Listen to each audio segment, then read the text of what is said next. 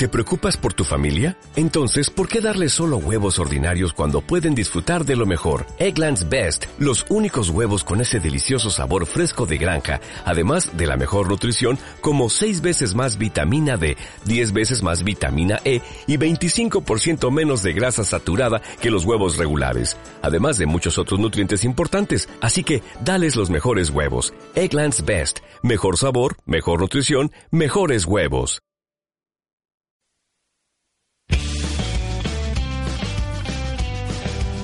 Estás escuchando Radio Usal 89.0 y radio.usal.es.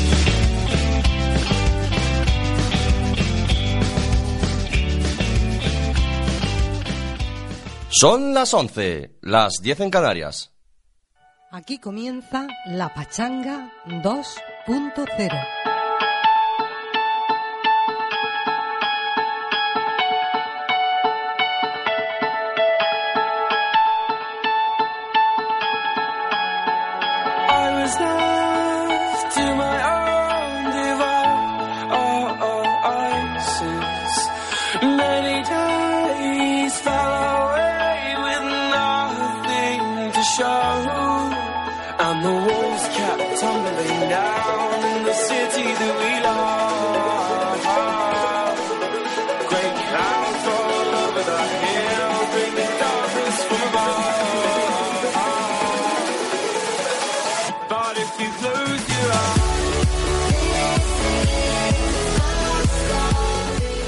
Buenas noches a todos y a todas, lunes 8 de mayo y arrancamos ya con todo el deporte. Arranca ya la Pachanga 2.0 de Radio Sal.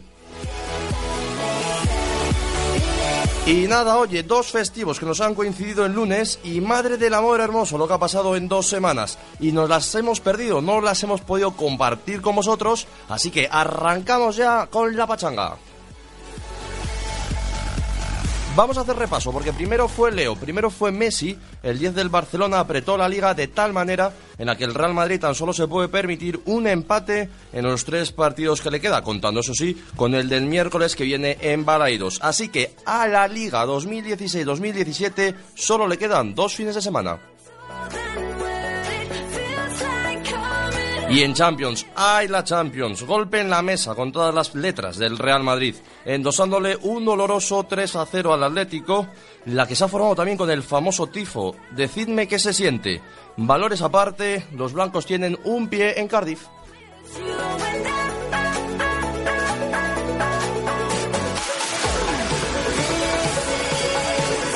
Así que nada, esta será Pachanga 2.0 de Radio Usal. Conocemos ya el resto de noticias en estos titulares.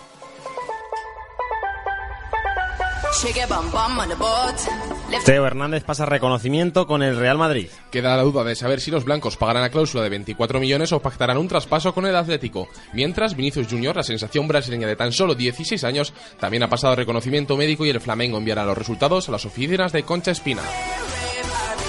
El Real Madrid se coloca líder en solitario de la Liga Endesa. Gracias a su victoria, la derrota del Valencia, los blancos se quedan solos en lo alto de la tabla. Además, una victoria en cualquiera de los dos partidos que les quedan harán que ya fuesen primeros matemáticamente. LeBron y, Cur y Curry marcan las diferencias en playoffs. Cleveland ya está en la final de la conferencia este después de arrollar a los de Toronto Raptors por 4-0 y esperan rival que saldrá de entre Boston y Washington, eliminatoria por el momento igualada a 2. Mismas sensaciones para los Warriors que en unas horas podrían cerrar la eliminatoria ante Utah por el momento 3-0 y esperar rival que saldrá del San Antonio Houston, duelo tejano que también está igualada a 2. Y todo preparado para de cara al Gran Premio de España de Fórmula 1. No se esperan grandes novedades ni mejoras en el McLaren Honda de Fernando Alonso, que eso sí ha mostrado su ilusión por correr en el circuito catalán. Pleno de triunfos españoles en el Gran Premio de Jerez. Pedrosa en MotoGP, donde completaron el podio Márquez y Lorenzo, Alex Márquez en Moto 2 y Canet en Moto 3, mientras Rossi, Morbidelli y Joan Mir lideran los mundiales respectivamente. Arranca el plato fuerte del Mutua Madrid Open. Y es que mañana martes entran en juego todos los favoritos. Nadal, con un cuadro complicado, debutará ante Fonini en busca de su quinto título. Murray también debutará mañana ante Copil. El Giro comienza las etapas donde se decidirán los favoritos. Y es que mañana se subirá Lenda, allí donde Contador dio una exhibición en 2011. En el volcán se espera que Quintana, Nibali y Landa luchen por enfundarse en la maglia rosa en una carrera que cada vez gana más prestigio.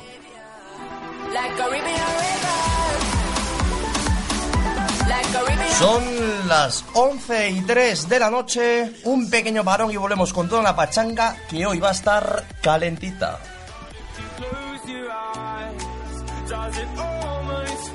Deporte tiene un nombre, tiene un sonido. Todos los lunes, a partir de las 11, el mejor repaso deportivo con la redacción de Radio Usal. La pachanga 2.0, los lunes a las 11 de la noche.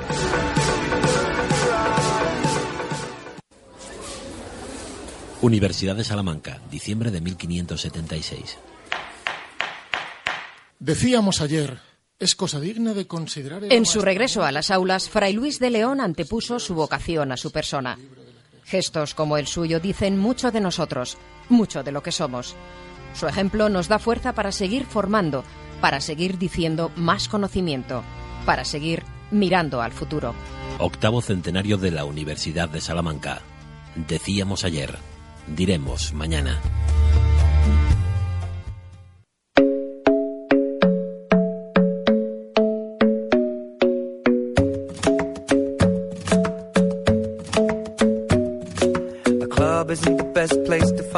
So the bar is where I go.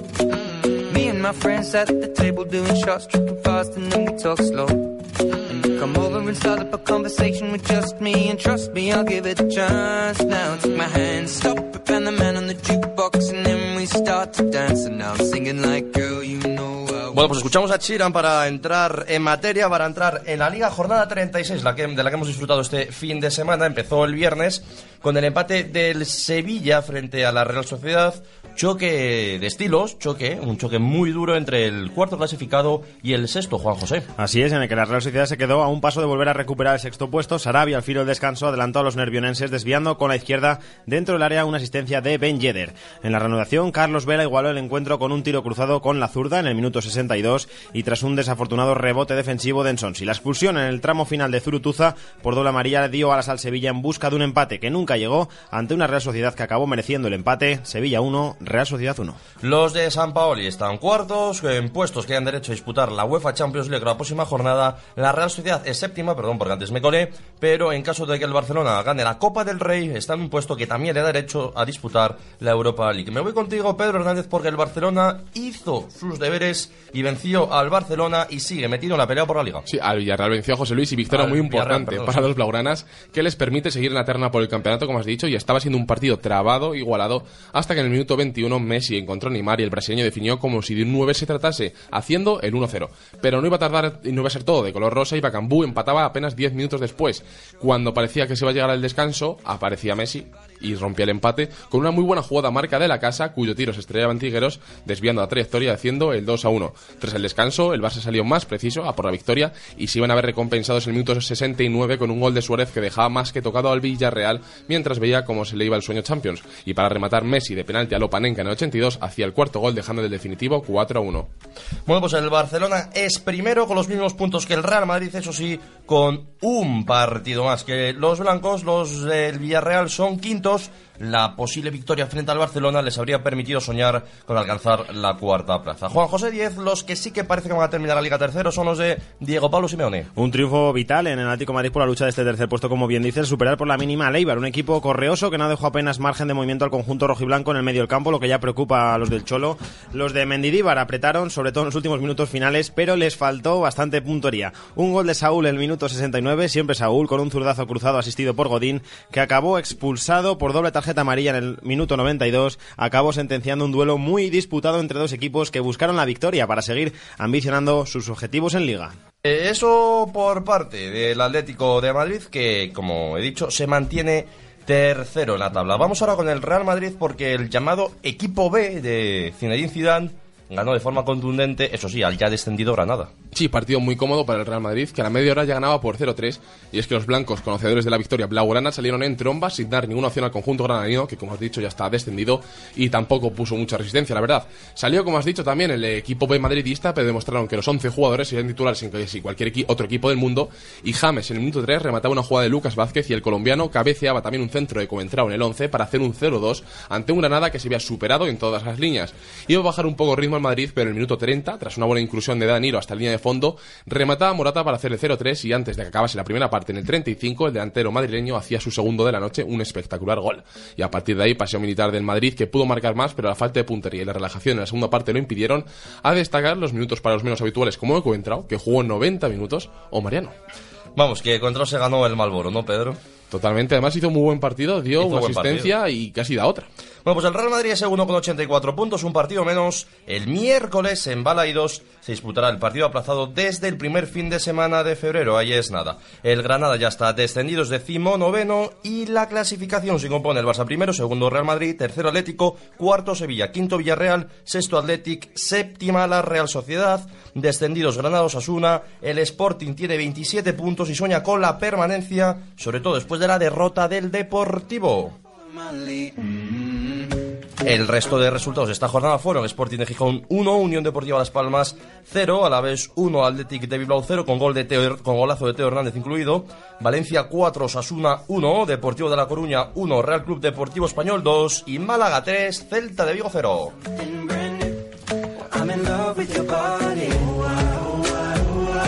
Y la próxima jornada ya va a ser la jornada número 37, la penúltima jornada que comenzará el sábado a las 4 de la tarde, Español Valencia. Y a las seis y media, Osasuna Granada. El domingo a las 4 de la tarde a la vez Celta de Vigo. A las 8, el resto de encuentros ya en horario unificado, Athletic de Bilbao, Leganés. Villarreal Deportivo. Y Real Sociedad Málaga.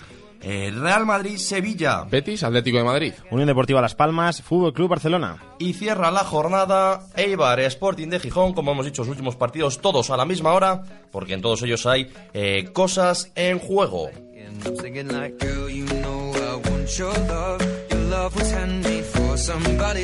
Saludamos porque ya está con nosotros el gran Álvaro Talabán que reaparece en la pachanga. Muy buenas noches, Álvaro. Hola, muy buenas noches a todos y sobre todo, pues muchísimas gracias por volverme a integrar con los brazos abiertos ¿no? en esta pachanga después de, de ese viaje por el desierto. Aquí estamos otra vez. Eh, eh, Pablo, Pablo Hernández, eh, desde el control, muy buenas noches, ¿qué tal? ¿Qué tal? Bueno, vamos a hablar primero, vamos a ir por orden, vamos a hablar primero de la liga, Pedro, sí. Primero quiero que sepan los oyentes cómo, cómo ha entrado Talabán en el estudio, porque ha entrado como un elefante en la cacharrería, Juan José. No sé si puedes ilustrarnos un poco lo que ha pasado. Sí, bueno, yo estaba leyendo tranquilamente mi crónica del Atlético de Madrid y ha cogido mi lata de Coca-Cola cero, Álvaro Talabán, y la ha tirado por encima de la mesa. Sí. Eh, Así para que los- empezar bien, ¿no? Para los no perder las siguientes- viejas costumbres. Los siguientes redactores de Radio Universidad que vengan a esta mesa y se la encuentren pegajosa, que no pregunten. Porque, porque bueno, vamos a hablar, vamos a hablar de, de fútbol. Vamos a hablar en primer lugar de la Liga Álvaro. Me interesa conocer tu opinión porque hace mucho que no estás por aquí. El Real Madrid empató a puntos con el Barcelona, pero con un partido menos. Candidato al título del Real Madrid, ¿quién tiene más posibilidades? Sí, Visto el calendario, sobre todo. A ver, mm, mm, haya calendario no, o sea, yo creo que el candidato tiene que ser el Real Madrid, ¿no? Porque es el único que depende de sí mismo para conseguirlo, por lo tanto, o sea, sí que puede tener rivales más duros que los del Fútbol Club Barcelona, pero al fin y al cabo se supone que el Real Madrid es el mejor club de Europa, por lo tanto, da igual el calendario que tenga, que tiene que ser superior a ellos, ¿no? Así que yo creo que si todo es lo correcto, ganará la, la Liga y veremos a ver la Champions, ¿no? Que ahí estamos. Pablo Hernández, ¿el Barcelona va a ganar sus dos partidos? Yo creo que el Barcelona va a ganar sus dos partidos, pero el Madrid va a ganar sus tres y creo que va a ser campeón de liga. Pedro. que el Real Madrid no hace falta que gane los tres. Es decir, se puede permitir el lujo de empatar uno de los tres que le queda, que a priori, digamos, podría ser el Sevilla en casa, aunque tampoco creo que ese creo que lo va a ganar personalmente. Se podría permitir el lujo de un empate y dos victorias y conseguir ganar la liga. Yo creo que el Madrid es favorito porque, como ha dicho Álvaro, depende de sí mismo y es el único equipo que depende de sí mismo a día de hoy. Bueno, pero en estas situaciones, por ejemplo, el Madrid le puede sobrevolar el- el- el- el- las famosas ligas de Tenerife que las palmaron en la última jornada contra un equipo que no se jugaba nada. ¿Puede pasar esto al Madrid, Juan José? Yo ¿Tú qué creo que el? Barça no va a perder ningún partido, el Real Madrid va a pinchar uno seguro. De esos tres que tiene va a pinchar uno. Otra cosa Porque es que el vamos a Barça, pinchar la que el derrota Barça o el los empate. dos. Derro- derrota, derrota. Porque el empate, con el empate libra, ¿no? Con el empate, si ganas los otros dos, ganaría la liga. Pues yo creo que el Madrid va a pinchar uno de los tres partidos porque los nervios van a poder. Lo que tú dices el fin de liga ya creerse que va a estar ganado con la Champions de por medio, ojo. Bueno, con la Champions no sabemos si va a estar de por Bueno, medio. pero la Champions, una, una- una vez que a priori yo creo que sí va a estar de por medio, la final es el día 3 de junio, la liga estamos diciendo que va a acabar el 20, es decir, van a tener tres semanas por delante. No creo que en caso de llegar a la terna en la última jornada, que se la jugasen en Málaga, les pudiesen los nervios para nada porque es una plantilla que ya prácticamente en su totalidad ganó el año pasado una Champions en los penaltis, que más nervios que eso creo que no hay. No, y sobre todo yo creo que hay que destacar que esta plantilla, vamos, el Real Madrid actual de los últimos años, lo que en verdad necesita también es una liga, ¿no? O sea, a ver que sí, que la Champions obviamente, y ya más estando en la final, pues no la vas a tirar, ¿no? Pero, o sea, yo creo que ahora, eh, tanto para el partido de vuelta como para los tres partidos que quedan de liga, Zidane y los blancos en general van a poner toda la carne en el asador, ¿no? Porque, o sea, es que es necesaria ya 100% un- una liga para, para el conjunto blanco. Por Un lo tanto, yo creo que, que se esforzarán en ello. Un Zinedine Zidane que gran eh, parte del éxito, sobre todo en esta liga, es en tener dos onces, dos, Sí. dos equipos. Eh, vamos a hablar sobre eh, el método de Zidane. Eh, Zidane es justo con sus, con sus futbolistas, sobre todo, mejor dicho, es justo con los que no son los once titulares en los partidos importantes. Juan José. Es que habláis de equipo B del Madrid. Yo creo que el Madrid no tiene equipo B. No sé quién también se lo escuchaba en la radio el otro día, que el Madrid no tiene equipo B. El Madrid tiene mm, todos los jugadores que son jugadores para jugar en equipos de primera división de cualquier liga del mundo y jugar en, el- en la plantilla titular. ¿Zidane se ha equivocado? ¿Cómo vamos a decir que Zidane se ha equivocado si ahora mismo está a un, a un pie de estar en final de Champions, a, un- a tres partidos de ganar la Liga? ¿Cómo vamos a decir que Zidane se ha equivocado? Para mí, le tenía que haber dado mérito a otros jugadores y quitárselos a otros como Benzema o, o Bale en su momento. Ahora ya no se lo puede dar. Incluso a Cristiano, que para mí no estaba hasta el último momento. Entonces, para mí, la teoría del mérito para Zidane yo creo que no existe. Y justo con los jugadores, cuando le han dado mucho en partidos, un poco, hablamos de trabajo sucio, pero luego a la hora de verdad, partidos grandes, no han tenido la Sí, oportunidad. sí, a eso me refiero. Que para Morata, mí, Isco hasta el final. Para mí no es justo. Porque el equipo Pedro. B tiene posibilidades de estar mucho más que otros a veces. Para mí ha sido bastante justo a lo largo de la temporada. Quizás sí que ha habido momentos puntuales donde se ha echado en falta que ciertos jugadores, por ejemplo, Kovacic sustituyese un poco a Casemiro en ciertos partidos, que quizás se rompiese la BBC en ciertos momentos cuando el equipo necesitaba más equilibrio y Zidane lo creía así, pero por miedo a lo mejor o por lo que fuese, no, no rompía esa BBC, pero por lo general ha sido justo. Es, es decir, no hay equipo A, equipo B. Efectivamente, el Real tiene 22 o 23 titulares. ¿Qué pasa? Que en el Madrid solo pueden ser titulares 11 y tienen que ser los 11 mejores. Es normal que en los partidos grandes Zidane se los juegue con sus hombres de confianza y que le están respondiendo bastante bien Pablo. porque estamos en semifinales y está a un partido de ganar, a dos partidos de ganar la liga. Yo en esto estoy con Pedro totalmente. Yo creo que ha sido injusto en algunos partidos, quizá con Isco, que hizo exhibiciones y no se le recompensó en partidos siguientes.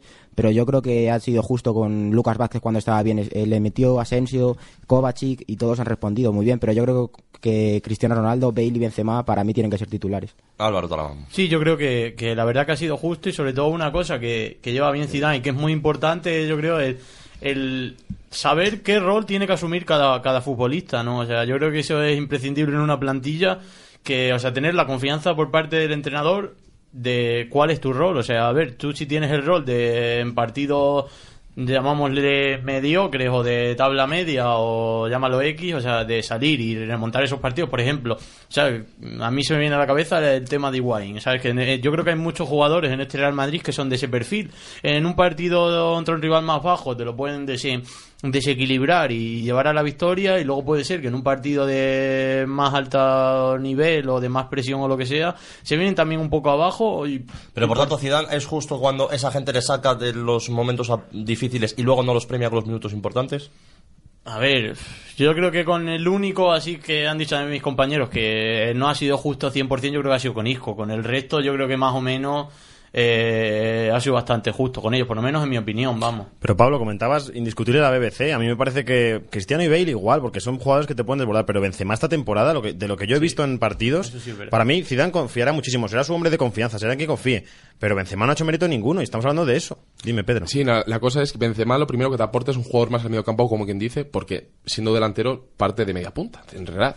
Y te suma un cuarto hombre que se ha visto que el Madrid con cuatro en el medio campo juega más equilibrado. ¿Cuál ha sido el problema de por qué ha jugado tanto la BBC? Porque cuando ha jugado un jugador que debería sustituirlos, como podría ser Morata o podría ser James, de titulares, no han rendido. Morata al principio de temporada, cada vez que salía de suplente y marcaba el siguiente partido de titular, y no rendía, y se Benzema y se lo hacía.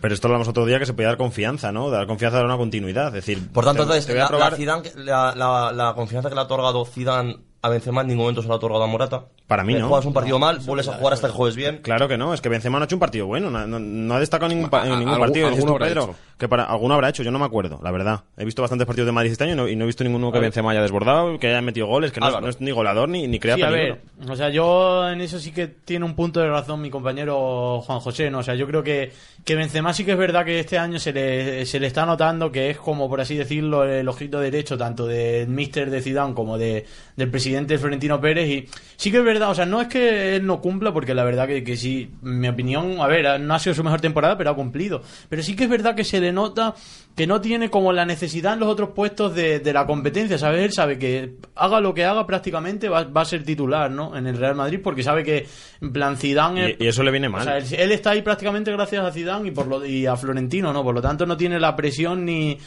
ni, ni la necesidad de competencia contra otro jugador, ¿no? Entonces yo creo que eso sí que es verdad que, que le ha venido un poco mal este año a Benzema, pero pero bueno, también yo creo que Benzema es un jugador que también necesita esa confianza, por lo tanto es que eso luego no se sabe, porque también a aquí- Benzema si le hunde, yo creo que no, tampoco tiene la suficiente fuerza como, por ejemplo, Cristiano Ronaldo, que por mucho que le hunde se va a salir adelante, yo creo que, que Benzema es un jugador mucho más tranquilo y que necesita mucho más esa confianza del míster, ¿no? Me extraña a mí que aquí nadie haya dicho, eh, haya defendido mi teoría, ¿no? Que la justicia ahora mismo, por lo menos en los tres de arriba del Real Madrid, sería sustituir la BBC por la CIA.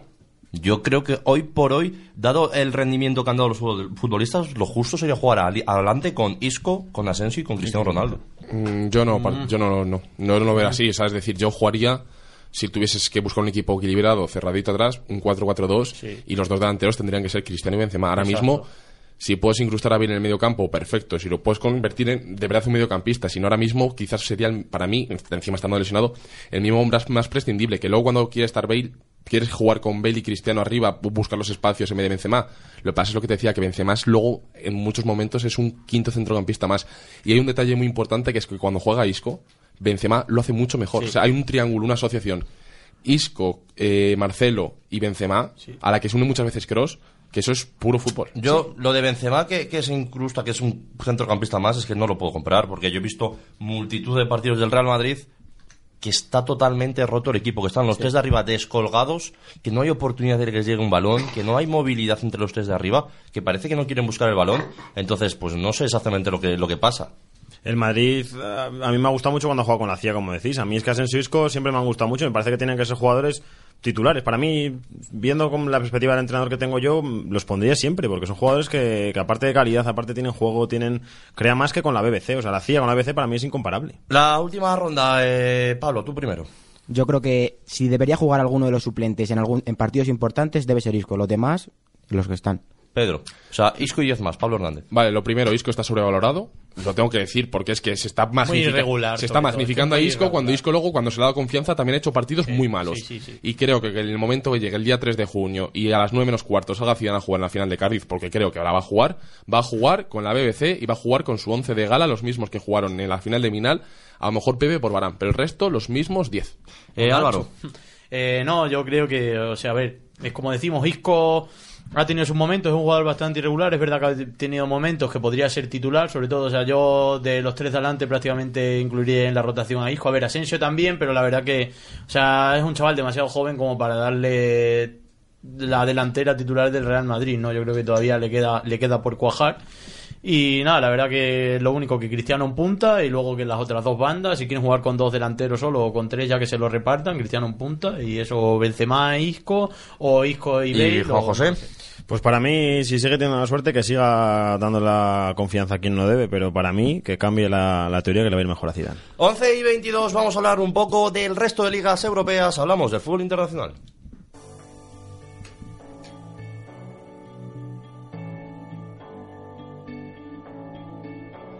Been reading books of old, the legends and the myths, Achilles and his gold, Hercules and his gifts, Spider Man's control, and Batman with his fist. Bueno, pues vamos a empezar en primer lugar con Inglaterra. Pedro Hernández, ¿qué nos cuentas? Sí, que te cuento que el Chelsea puede ser campeón ya este viernes. Si gana en casa del West Bromwich Albion. Y es que la derrota del Tottenham frente al West Ham por 1-0 deja a los de Conte más que líderes. Y los de Pochettino se quedan a 6 segundos, plaza que ya tienen asegurada, por cierto.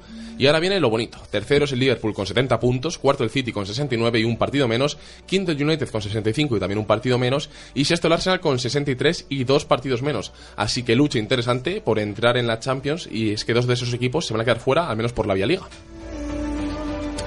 Y nos vamos hasta Alemania con Juan José Díez. En Alemania, donde el Bayern ya es campeón y lo celebró con una victoria por 1-0 ante el Darmstadt. Segundo, también matemáticamente, es el Leipzig, que ganó por 1-4 al Hertha de Berlín. Buen año de debut para los de Red Bull. Y tercero, por el momento, es el Borussia Dortmund, que se impuso por 2-1 al Hoffenheim, al que relega a la cuarta plaza. Así, los amarillos con dos puntos de ventaja parten como favoritos para clasificarse directamente a la máxima competición europea.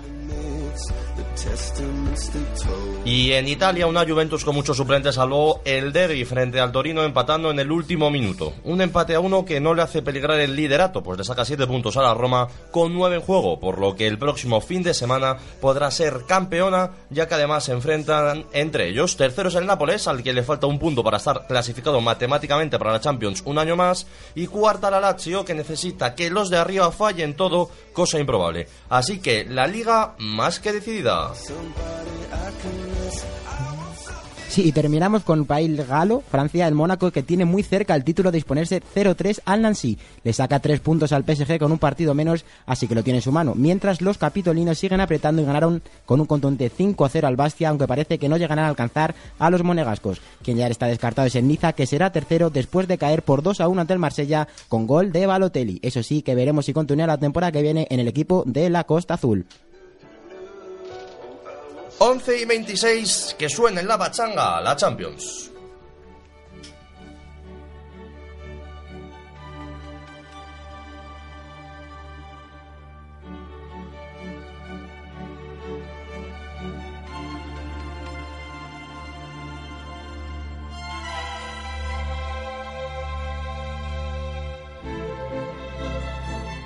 Vamos a hablar eh, primero, primero todo el mundo puede pensar que primero vamos a hablar del Atlético de Madrid, Real Madrid, no, vamos a hacerlo al revés. Vamos a hablar primero del Juve Mónaco, eliminatoria sentenciada, ¿cuál más de las dos?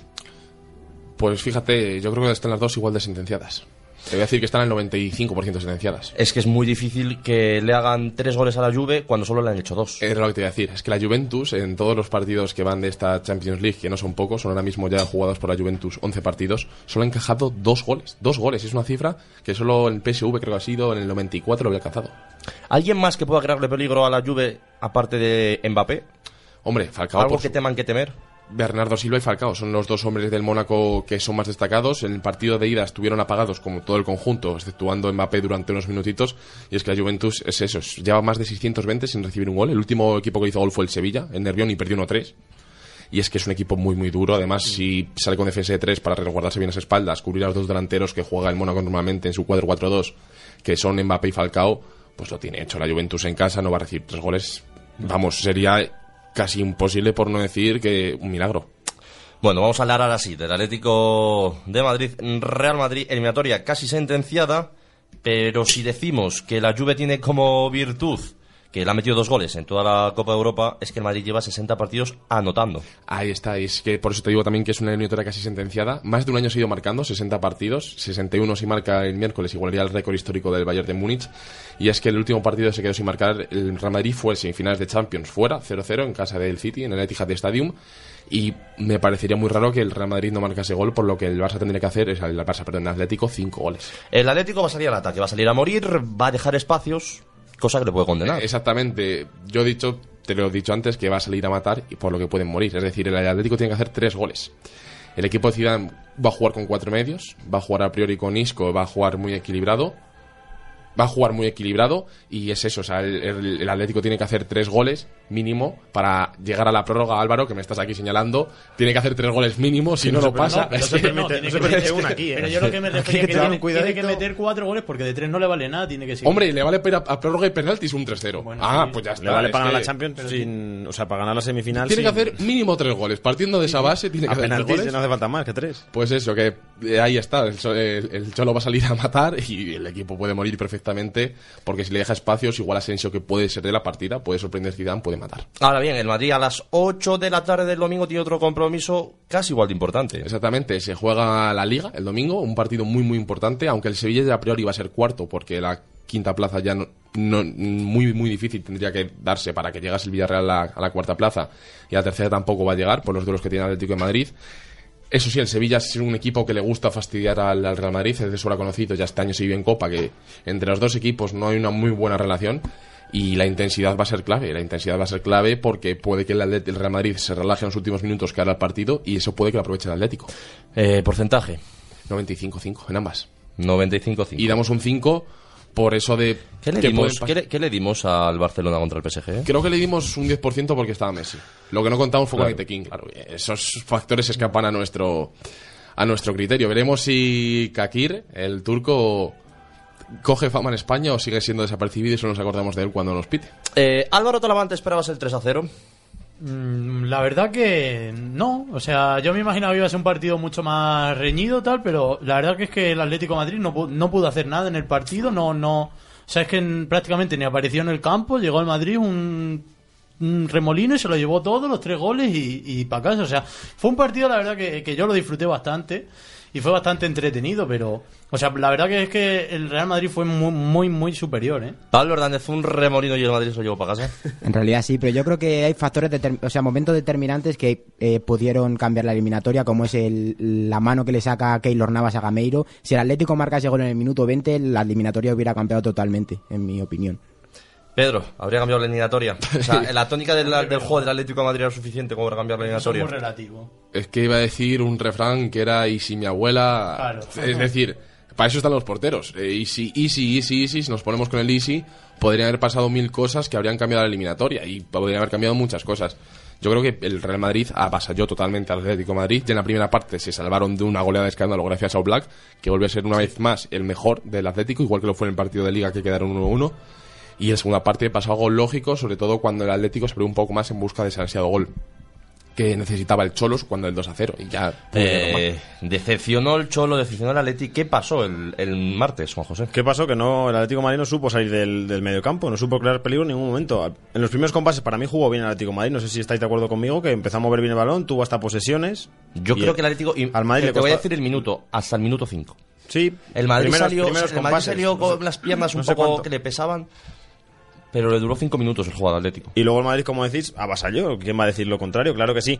Para mí una derrota digna del Atlético de Madrid aún así. A pesar de ser un 3-0 es una derrota digna porque el Atlético de Madrid hizo, su, hizo su papel, porque no podía hacer más. Es que se vio imposibilitado, ese es el problema. Si no tienes posibilidad de hacer ataques, es que ya, ya no te puedes Álvaro, tirar pero- derrota, derrota digna. pero de la Sí, cabeza ni nada. No, o sea, yo creo que lo que dice Juanjo es que fue impotencia, es que el Atleti no pudo hacer nada. Era ver a Griezmann en el medio del campo, echándose carreras desde su área, defender a su campo para recuperar un balón, soltársela en el medio del campo y que la pierda un compañero, ¿sabes? Y ya se les veía en la cara que es que era desesperación, que no podían hacer nada. ¿sabes? Y luego que el gol, el primer gol llegó muy pronto.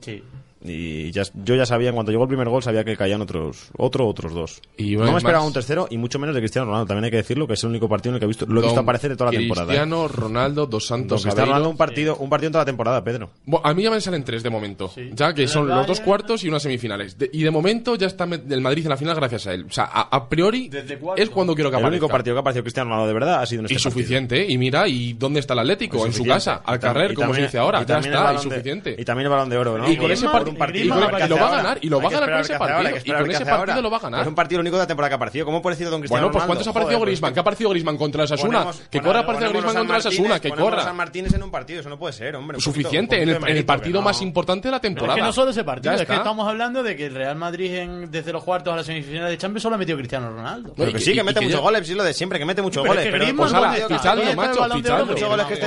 ¿Dónde está Balón de Oro Griezmann? a ver, ¿dónde está Griezmann entonces, Álvaro?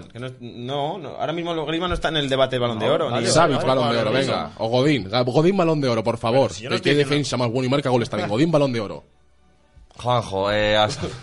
Godín Balón de Oro obviamente no. estamos hablando de Griezmann, de Balón de Oro. Yo estoy diciendo mi opinión. Cristiano Ronaldo, eh... Eh, eh, ojo, que mete muchos goles. Pues a ver, sé. Es que lo digo ver, objetivamente, favor, no, favor, no, quiero crear favor, ningún debate. Ninguno. ¿Apareció como tiene que aparecer no en esta temporada, sí o no?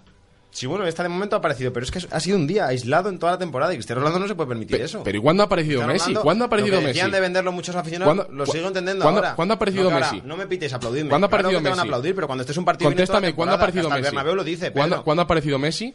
Messi toda la temporada. Vale, ya está, no hay que más que discutir. Toda la temporada. Toda temporada. Por eso el Barça está ahora mismo en casita Messi, yendo a semifinales de Champions. Messi ha sido mucho más clave que Cristiano Ronaldo durante toda la temporada, Pedro. Eso no, no me... yo... Y a lo mejor Messi eso se queda no sin ganar puede... nada. Me... Sí, a lo mejor sí. Pues no, me, no, entonces no, me cuentes milongas, Juan José. Entonces Messi no ha sido tan Madrid, clave. Cristiano no es el Madrid. Cuando os dais cuenta, a lo mejor va mejor. Cristiano está marcando las diferencias en el conjunto blanco, cosa que Messi este año no ha hecho.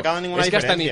O en un partido ha marcado diferencia Cristiano Ronaldo. De en tres, Juan José, en tres. 22 jugadores la marcó el otro día en Ronaldo. A ver, Juanjo, pero yo creo que eso no es algo malo. O sea, yo creo que de hecho eso es algo positivo. Porque es que, por ejemplo, si tú ves el Madrid-Barça, el clásico Sí, sí, que Messi te puede aparecer más durante la, toda la temporada, pero porque el Fútbol Club Barcelona no hace nada, que tú ves el clásico y era todo el Fútbol Club Barcelona adelante, damos el balón a Messi dentro de su propio campo casi y venga, haz lo que quiera. Pues bueno, el Real Madrid no necesita eso porque Cristiano Ronaldo está para lo que está, para que juegue el resto bueno, de pues equipo. El otro día si tiene, que goles, centro, si tiene que meter los goles, si tiene que meter los goles Benzema, el otro día eh, Álvaro, pues igual si no está Cristiano, Ronaldo los tú vas a. O sea, Cristiano Ronaldo ya es un 9, es el típico 9 clásico de estar en el área, te remata por arriba de cabeza, te coge un rebote, o sea, ya, el, ya el otro su día, papel y el otro su día fue un poco más que un 9, ¿eh? A mí me pareció que el otro día fue mucho más que un 9. porque el cristiano, el cristiano de, esto, el, principio. Claro, esto es muy simple vamos a ver, balón de oro, vamos ya, vamos a eh, abrir la terna del balón de oro. Vamos a abrir la terna del balón de oro.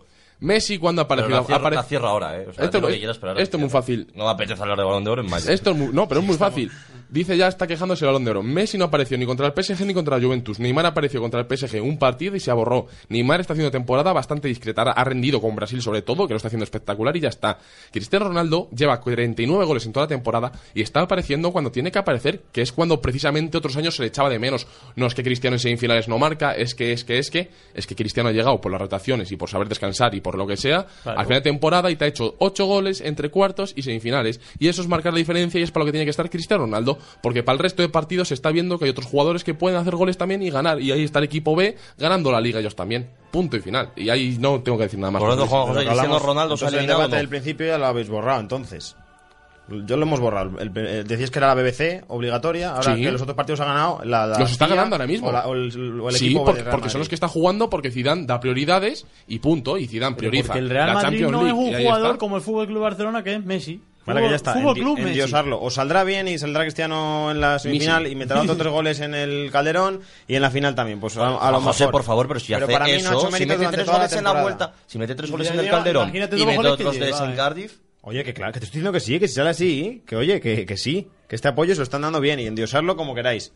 Porque, yo más cuidado, con lo ya, que escupimos. Titular. Cuidado con lo que escupimos de alto hoy con Cristiano, porque este es el mejor Cristiano de los ocho años que lleva en el Real Madrid que llega a final de temporada, ¿eh? el mejor. Por supuesto. O el único que ha llegado a esta temporada. Y el, toda la temporada es el único que ha aparecido. Cristiano, ahora, ahora ha aparecido el Cristiano. Antes era otro, otro jugador. Antes de terminar con ese tema, la voz del pueblo, Pablo Hernández, ¿tú qué opinas? Yo siempre me voy a referir al tifo del Calderón. Combate y me levanto. No hay que dar por muerto al Atlético en el último partido de Europa del Calderón. Eso es cierto, Juan José. No, porque es que no hemos hablado de. Llevo hablando 10 minutos enrabietado con Cristiano Ronaldo, pero no has dedicado ni un minuto a defender a tu equipo. Vamos a ello ahora. Vamos a la remontada. Eh, Analiza Plasen el, el, partido tranquilamente, pues yo también por Plasen, no, Álvaro Talabán, perdóname. hay que analizar ahora sí, ahora la remontada. Claro que es posible la remontada, claro que hay que creer en la remontada. Viendo como el otro día el Atlético Madrid es muy difícil, muy complicada, pero el Atlético Madrid va a salir lo que dice Pedro, va a salir a matar pudiendo morir, por supuesto que sí, porque así son las remontadas, es lo único que te puedes esperar. Para el Atlético Madrid puede hacer mm, dos goles fáciles en la primera parte y otros dos en la segunda. Bueno, fácil, fácil. Esa es mi apuesta fácil, porque, no, pues porque, porque, el Atlético, el, Calderón va, va, a impulsar mucho a los jugadores. A a dar la razón. A ver. En que la única posibilidad, la única posibilidad que tiene el Atlético de Madrid es marcar un gol rápido que el Calderón se encienda y que el Madrid haga algo y le expulsen a un jugador. El Calderón a el Calderón va a estar encendido ya desde el principio. Hasta, A ver si. Hasta- y le va a dar mucho miedo al jugador de. Madrid, me le va a dar mucho miedo. Pusieron un tifo el otro día y hay que devolvérsela bien. A ver, Juanjo, que yo... la tiene que devolver. O sea, lo que has dicho no me parece descabellado de que el Atlético de Madrid meta cuatro goles, pero lo que me parece descabellado es que el Real Madrid, con un Atlético de Madrid volcado No al ataque, goles. no meta ningún gol. Eso es lo que me parece raro. Y por lo- en plan, si hubierais metido algún gol en el Bernabéu, bueno, pues la eliminatoria sería abierta. Hombre, pero es que lo veo, que lo está- veo muy, muy Yo difícil. te estoy diciendo que es muy difícil. El porcentaje de Pedro se lo compro. 95-5, claro que se lo compro. y Pero bueno, 91 y 99 cosas uno. más raras han visto. Pero siempre puede ser. sí. Vamos a meterle a la apuesta. Y una cosa, yo del 5, aparte por Calderón, que por supuesto puede ser factor determinante, aunque creo que los, la- los jugadores de Real Madrid Ah, están acostumbrados a, la presión, por una cosa que tiene el Real Madrid, que igual que tiene esa épica de en los minutos finales cagadas irse, tiene una cosa que es, es inherente al Real Madrid, o sea, yo desde que tengo uso de razón, va, igual que las remontadas, va inherente al Real Madrid, que son las carajas de los jugadores, sobre todo defensivamente. Y Sergio Ramos escenifica perfectamente los valores del Madrid, tanto en un lado como en otro. Es el tío que no deja de creer hasta el final, pero es el primer tío que la caga muy gordas cuando la tiene que cagar. Sí, pero es otro que está llegando muy bien a finales de temporada, acompañado por Nacho. Incluso Barán jugó muy bien el otro día. Sí, sí, sí, pero- Yo creo que la defensa del Real Madrid llega, llega en forma. De hecho, la baja de Carvajal yo creo que va a ser suplida por Nacho, que va a cerrar todavía más, que va a sellar cada vez más esa defensa. Bueno, Nacho está Visto el partido de Danilo contra Granada, no descarto que Danilo sea titular. Danilo se ha quitado ya, parece, la losa esa de encima de los 30 millones y está rindiendo bastante No, bien en los últimos dos meses, las cosas como son. Nacho, la verdad que tiene un rendimiento muy óptimo y yo creo que tiene la confianza de Zidane El- por delante de Ya, bastantes defensas. O sea, yo creo que- que... es como el defensa en rotación, ¿sabes? O sea, justo si falla alguno de los titulares, entra Nacho por delante de cualquiera, en cualquier posición, yo creo. Vamos a dejar aquí la Champions ya. Eh, Juan José, te voy a dejar el último alegato. El último alegato. El último alegato. Pero Pues pido que sea un partido que el Cholo salga con todo, a morir, por supuesto, que salga a morir, a matar y a morir, y que el Atlético Madrid que intente conseguir un buen resultado siempre con dignidad y que veamos fútbol de verdad en el Calderón. de Champions a la tercera división, vamos ya con Unionistas de Salamanca.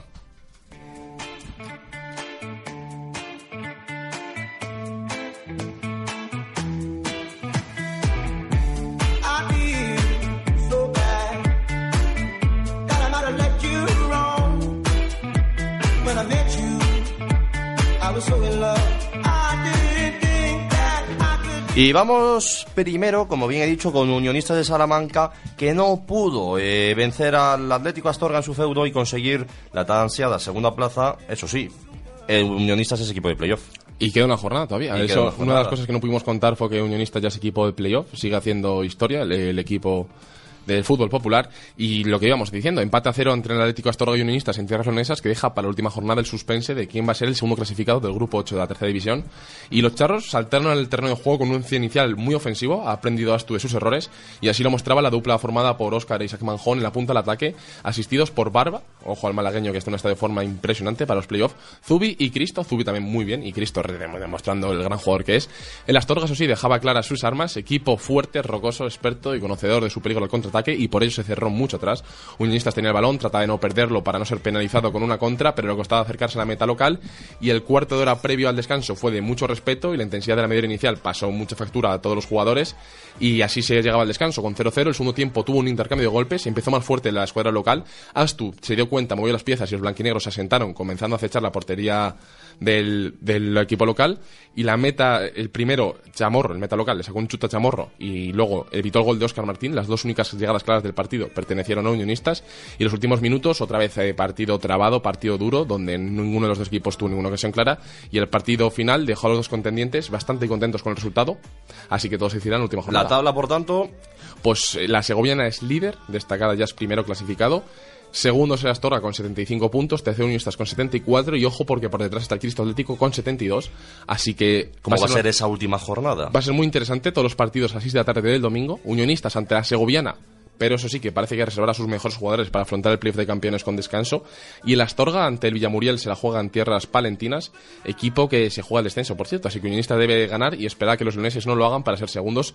Y por abajo te digo que Villaralbo y Mirandés, Mirandés B ya están descendidos y Villamuriel, Usam y Cebrereña se jugarán en la otra plaza a falta de los posibles arrastres. Vale, Pedro, hablamos de la segunda división B. Grupo 1, el Guijuelo afronta la última jornada, digamos que en tierra de nadie, Juan José. Así es, perdió por 2-1 en la nueva balastera ante el Valencia a pesar de jugar los últimos últimos 15 minutos ante nueve jugadores. Sin embargo, los de Fabregat no fueron capaces de empatar el choque y se despiden de los puestos que dan acceso a la próxima Copa del Rey. Una pena para Guijuelo después de jugar contra el Atlético esta temporada, la verdad. En esta última jornada se decidirá quién es el primer clasificado de la tabla. La Cultural llega como primera con 83 puntos, los mismos que el Racing de Santander, aunque con el gol averaje general muy favorable. Con dos puntos menos y necesitando casi un milagro el Celta B, que es el próximo rival chacinero. Hablamos de la regional aficionados. Ciudad Rodrigo y Carvajosa siguen en la pelea por evitar el descenso. La jornada tuvo cuatro victorias, un empate y dos derrotas para los equipos charros. Dos de los equipos salmantinos tendrán que remar para conseguir la permanencia. Uno de ellos es Ciudad Rodrigo y el otro es el Carvajosa, que esta jornada sí ganaron. 3-2 al Betis el Ciudad Rodrigo y 1-0 el Carvajosa al Onzonilla y siguen eh, fuera de la zona de descenso y de arrastre. Sin embargo, los dos tendrán que sufrir hasta el final para mantenerse en la categoría. El salmantino se pegó un festín ante el Fresno, al que goleó por 7-0 en el estadio El Mántico, el que ya es campeón de liga. También ganó el Béjar, que venció por 2-3 en Mojados. El empate de la jornada lo consiguió el Peñaranda, que igualó a 0 en Ejido. Santa Marta y Navega encajaron las derrotas de los equipos charros.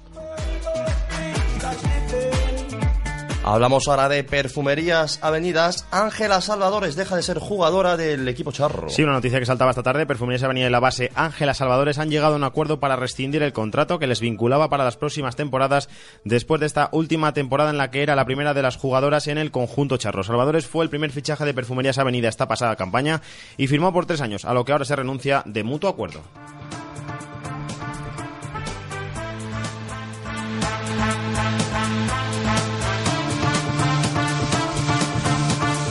12 menos cuarto de la noche a punto de irnos a dormir. Antes les recordamos lo que no se tienen que perder esta semana en el deporte. Súbeme la radio. Tráeme el alcohol. Súbeme la radio, que esta es mi canción. Siente el bajo que va subiendo.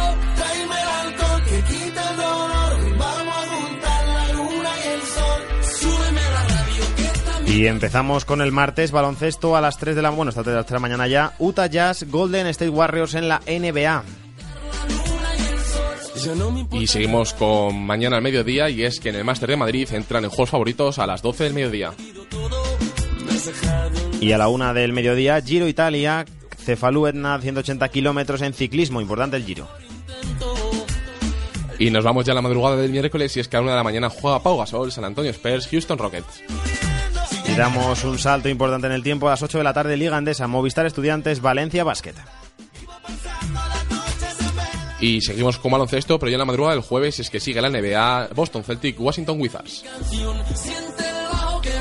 Y pasamos a las 9 y 5 de la noche, Europa League, Manchester United, Celta. Misma hora también Europa League, Lyon, Ajax. Y a las 9 y media, baloncesto de nuevo, Liga Andesa, Real Madrid, Divina Seguros Juventud.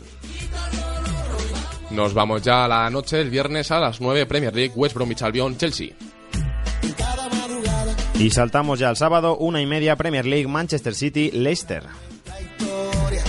A las 3 y media Bundesliga, Leipzig, Bayern de Múnich.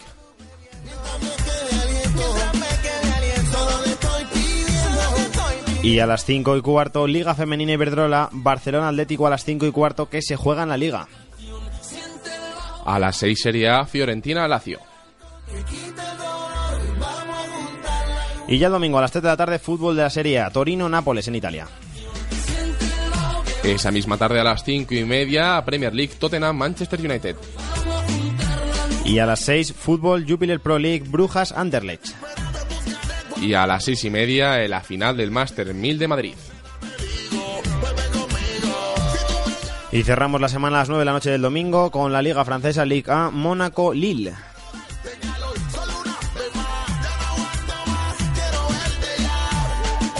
12 y 47, vámonos, hay que celebrar la vuelta de Álvaro Talaván. Un paseo hacia ningún lugar, damos un rodeo y entramos en un bar, parecía tranquilo. Se podía incluso hablar, ponte aquí unos litros. Que esto del beber es como el rascar. Todo es empezar, siempre bebemos más cerveza de la que podemos tragar. Vaya. Pues hasta aquí ha llegado la Pachanga 2.0 este lunes 8 de mayo. Madre mía, cómo se pasa el tiempo. Y yo les dije que iba a ser calentita. Pedro. Lo ha sido. Lo he sido. Yo te he visto que se te ha calentado la vena, ¿eh? Pues no solo a mí, eh. aquí toda la mesa del estudio ha estado bastante... El, el que no puede, el que no puede oler portugués, ¿verdad? Porque se te vamos. puso la cara ¿cómo como se la cachofa de Cristiano? Radio Sal, ¿eh, Pedro? sí, nos No. hemos puesto, pero está bien. Siempre desde la amistad, Pedro, ya lo Tal, sabes. tal cual, lo sabe. Aquí con- lo tengo de compañero en todos los sitios, de compañero y amigo. así Solo que faltaba que nos lleváramos mal. Acabaríamos deprimidos los dos. Seguramente terminamos pegándonos en la antena. Álvaro, ¿cómo has visto el retorno? Pues la verdad que muy bien, ¿no? Muy a gusto, como siempre. En familia, a gusto y no sé, la verdad que por muchas veces más, ¿no? Entraste fuerte, entraste Sí, sí, li- sí, literalmente que- además. Literalmente, como tú has dicho, era un elefante en una cristalería, ¿no? Pero- Cacharrería. Bueno, cacharrería, sí. Da igual la ubicación del elefante, Sí, ¿verdad, El caso es el elefante y la En cualquier sitio es un desastre, como contigo, Álvaro. es el elefante de la plaza. Pablo Hernández, gracias, buenas noches. Eh, Gran trabajo desde el control. Muchas gracias, chao. Pablo, hasta mañana. Qué profesional. Pedro, hasta mañana. Muchas gracias. Hasta el lunes que viene. Hasta mañana y hasta el lunes que viene a nuestros oyentes. Juan José Diez también. eh, hasta la semana que viene. Suerte al Atlético el miércoles. Gracias de en nombre de los atléticos. Y Álvaro Talabán, que no sea el único lunes que vuelas con No, nosotros. no, no, esperemos, esperemos que sea ya constante. Ay, no tengo alergia, Muchísimas alergia a los portugueses, sé que no sé qué has comentado por ahí, pero no tengo alergia, que lo sepan no. Bueno, pues yo también me voy a dormir, que ya es muy tarde. Gracias por acompañarnos durante casi esta hora de deporte en la sintonía de Radio Sal. Volvemos el lunes. Gracias por estar ahí. Adiós. Hasta luego. Siempre bebemos más cerveza de la que podemos tragar. Vaya puta borrachera hemos cogido.